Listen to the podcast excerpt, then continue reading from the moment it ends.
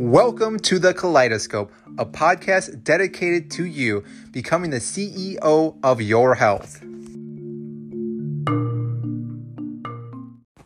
What is up, gut health warriors? In today's episode, I'm going to go over some of the most common questions I hear each and every day about ulcerative colitis or autoimmune diseases. Now, if you have a question yourself, feel free to reach out through this podcast or hit me up on Instagram, colitis underscore scope, or you can find us on Facebook, the Kaleidoscope. Any way is a great way to ask those questions, and I'll be more than happy to answer those questions. Now, the first question I always hear is what are autoimmune diseases? Because a lot of time people hear this terminology but really have no idea what exactly it is. So your immune system is made up of organs and cells meant to protect your body from bacteria, parasites, viruses, and cancer cells.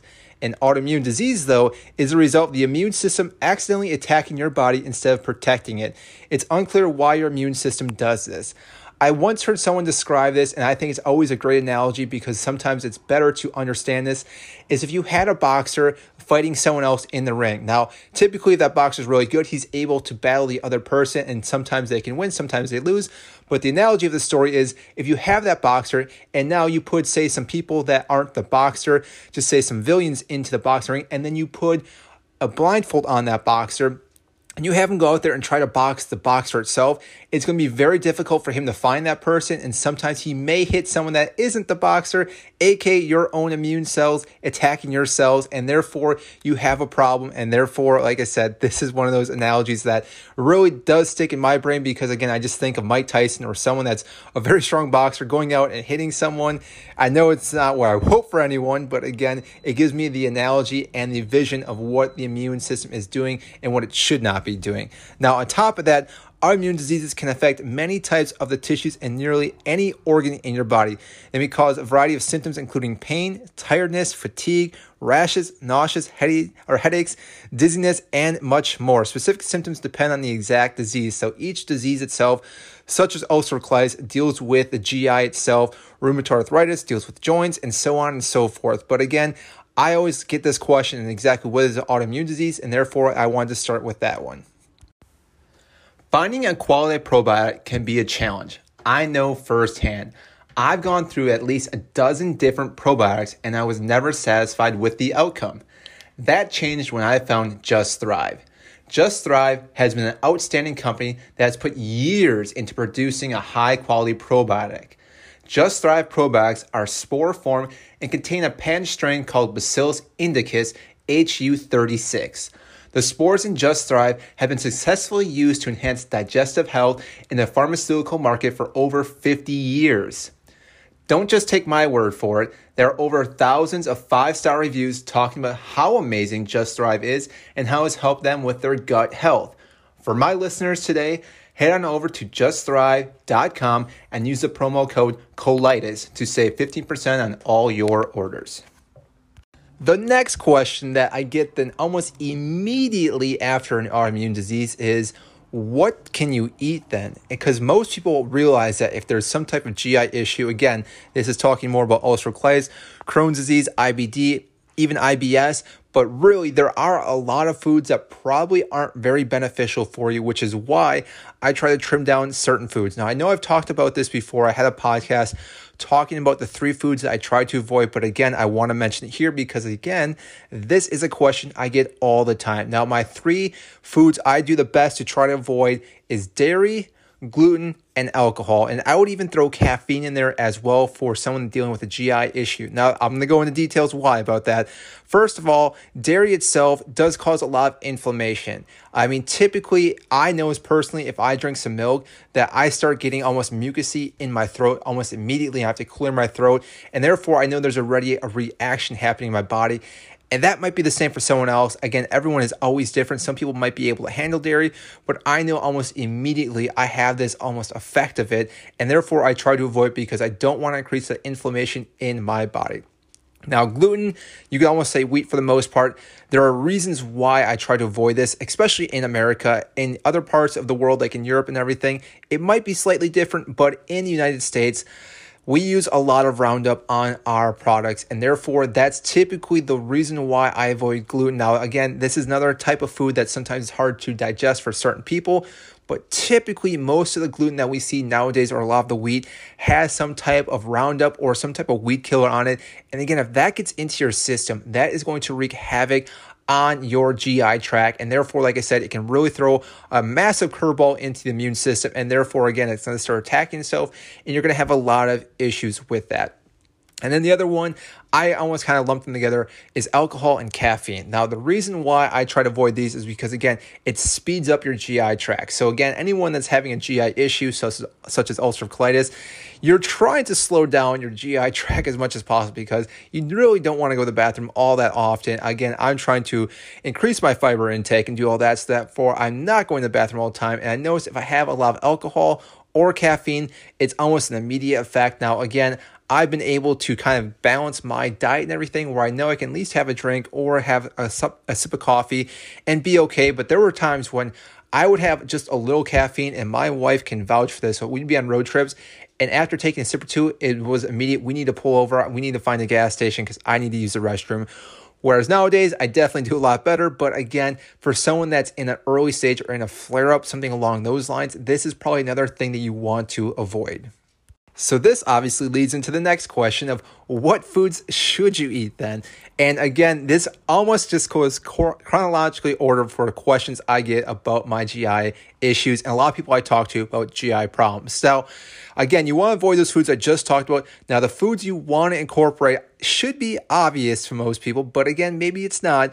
But you want to increase your vegetables and fruit intake. Now, I kind of hinted at in the last question, and the reason why is because there's a lot of fiber in these types of foods. Now, obviously, if you're eating fruit, I recommend you eating the fruit by itself. Don't juice it. Don't drink OJ because I can go in detail right now because you're not getting the fiber from the content itself. Because when you juice it, you're just getting the juice, obviously, hence the name. And therefore, you're pretty much just getting sugar, which can also wreak havoc on your GI tract because, again, you have these gut bacteria in your gut, your microbiome, and they need certain fuel like butyrate, which I talked about in the last episode, and not so much glucose or any type of sugar because, again, that's going to help feed the bad bacteria. Now, on top of that, vegetables themselves, again, same thing, they have a lot of nutrients, as does fruit, but they also have a lot of fiber. And when you have this fiber in your food, it takes a lot longer for your food to get digested, moves a little bit slower through your GI tract. And because it's moving slower, it gives your GI time to rest and also digest, which is massive because if you're not giving it time to do all that, it's rushing through your entire system. And typically, you'll know this because if you see your stool and you notice there's food particles in there, that means you're not quite digesting that food. And that might be a food you want to avoid for a while but again, you kind of have to go back and forth to figure out which type of foods, such as vegetables and fruits, are going to be best for you. Now, I typically recommend for someone in the beginning of their phases or someone again in the flare to stick with something very simple, such as just berries, because they're high in antioxidants, apples as well, because they're high for uh, creating butyrate for your GI tract, and then spinach. And typically, like I said, something that's a little bit easier vegetable wise, and you want to cook them down. So, like carrots um, butternut squash, sweet potatoes. I would even recommend avoiding white potatoes for a while too for someone that's in a flare or just learning that they have a GI issue because again, that white um, potato is going to turn more into sugar, and which I just mentioned before, that itself is going to then feed the bad bacteria in your gut. So, the next question that I don't always get, but again, it's a very important question. I think we need to address it. Is what can you do to also improve your health minus diet? Now, that being said, I should state that if you're not cleaning up your diet and watching what you're eating and knowing what foods you're putting into your body, these next few things, they may help. But again, if you're bombarding your GI tract with foods that are going to be harmful, on your entire system. These things really aren't going to do a whole lot. They may help 5%, which obviously is better than nothing. But again, the majority of the time, it's going to be the food and the water that you're putting into your body. So, the things I also recommend besides diet is sleep. Sleep is so important that I think most people forget how important it is because I hear so many people bragging about only getting five hours of sleep, four hours of sleep, and that they can run throughout the entire day. Now, maybe those people are fortunate enough, but the reality, the majority of people need a lot more sleep. Now, everyone, again, is different when it comes to this category. I typically try to shoot for seven to eight hours. Someone might need nine hours. Someone may be able to run on six hours. But again, you need quality sleep. That is the most important part. Not just sleeping, but quality sleep. Because if you're waking up through the entire night, you're not getting that quality you need. And the reason why sleep is so important is because this is the time for your body to relax, to kind of go into parasympathetic formation. Whereas if I haven't talked about before, if you haven't heard about before, there's sympathetic and parasympathetic. Your sympathetic is your fight or flight. That's kind of having all the the stress throughout the day, which again can cause a lot of inflammation.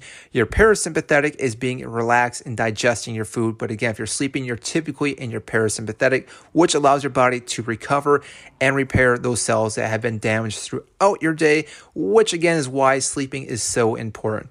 And on top of that, exercise. Yes, exercise is very important for you as well with your health, which shouldn't be a shocker to most people. But again, it is one of those things I do have to talk to patients about or people in general about doing something that increases your production of your blood flow or getting your heart rate up. Now, a lot of people say they don't have time to really do anything.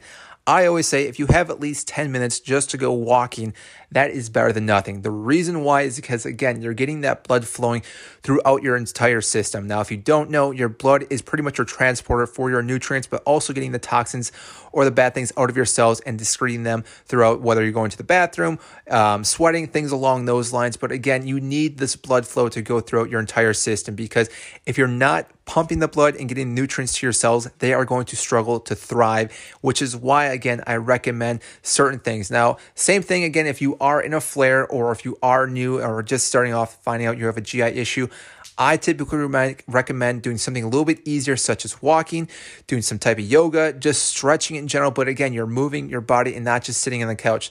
Now, if you start feeling better and doing things along those lines, you may want to start lifting weights, go running, things along those lines. But again, just getting your body moving is going to have massive effects on your overall health, which again is why I wanted to mention it in this podcast episode. So, those are some of the common questions I hear almost on a daily basis. Again, if you are new to the GI world, autoimmune diseases, gut health, even this podcast, if you have any questions, obviously feel free to reach out to me. Like I mentioned before, reach out through this podcast, reach out on Instagram, colitis underscore scope, or find us on Facebook, the Kaleidoscope. All those options are great ways to reach out, join the community, learn more and more how you can help your gut and even help people that you know that have been suffering with any type of GI issue or autoimmune disease. Because again, this isn't something that most people know about. The more information that you have can obviously help you strive and get your health back to where you want it to be. So that is all I have for you today. I hope you enjoyed this episode. Again, I wanted to share just a little insight with you what I talk about a lot of times with a lot of people that deal with GI issues. So, as always, stay healthy and I will see you next time. That is a wrap for our podcast episode. Thank you so much for listening to this episode. If again you like this episode, make sure to comment and like this and share with all your friends. It means so much when you share this information with everyone else. Again, if there's anything that you want to hear, send us an email, send us a comment. We'll definitely be happy to respond back to that and maybe talk about that topic. As always, make sure to talk to your provider first before you make any medical changes. Again, this is not meant to be something for you to change your medication or anything along those lines. You need to talk to your medical provider first before you make any changes. As always, stay healthy. We'll see you next time.